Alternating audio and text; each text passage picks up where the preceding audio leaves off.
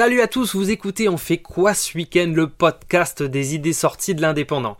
Je suis Johan et j'ai sélectionné pour vous quelques suggestions qui valent le détour.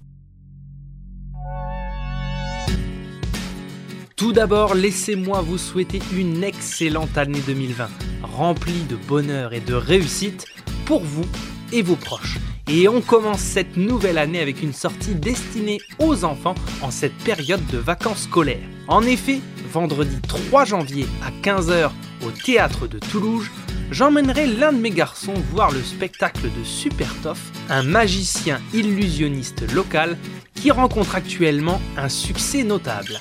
Je me suis décidé après avoir vu un court extrait sur YouTube. Les illusions et l'humour se mélangent pour le plus grand bonheur du jeune public.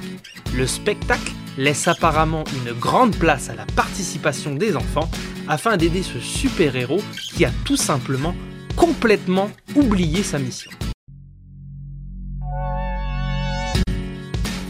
Avis aux gourmands à présent après les fêtes de fin d'année, vous reprendriez bien encore un petit peu de chocolat.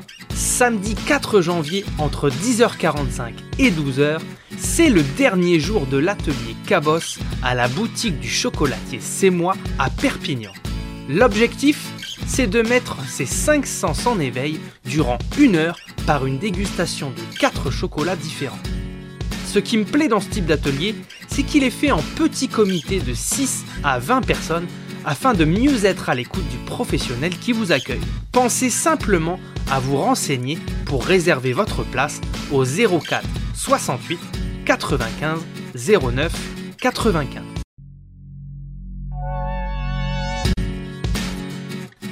On termine ce premier week-end de l'année avec un petit peu de théâtre à la boîte à rire de Perpignan. Samedi 4 janvier à 21h se tiendra l'une des dernières représentations de La Tornade Verte, une comédie de Françoise Royès où Jérémy, un dragueur de première, se retrouve forcé d'inviter son voisin ringard pour l'accompagner à un dîner avec deux jeunes femmes. La première est en retard, mais la seconde pas du tout. Elle est végane, c'est une extrémiste écolo, ça sent la soirée compliquée pour les deux voisins. Les places sont entre 12 et 16 euros.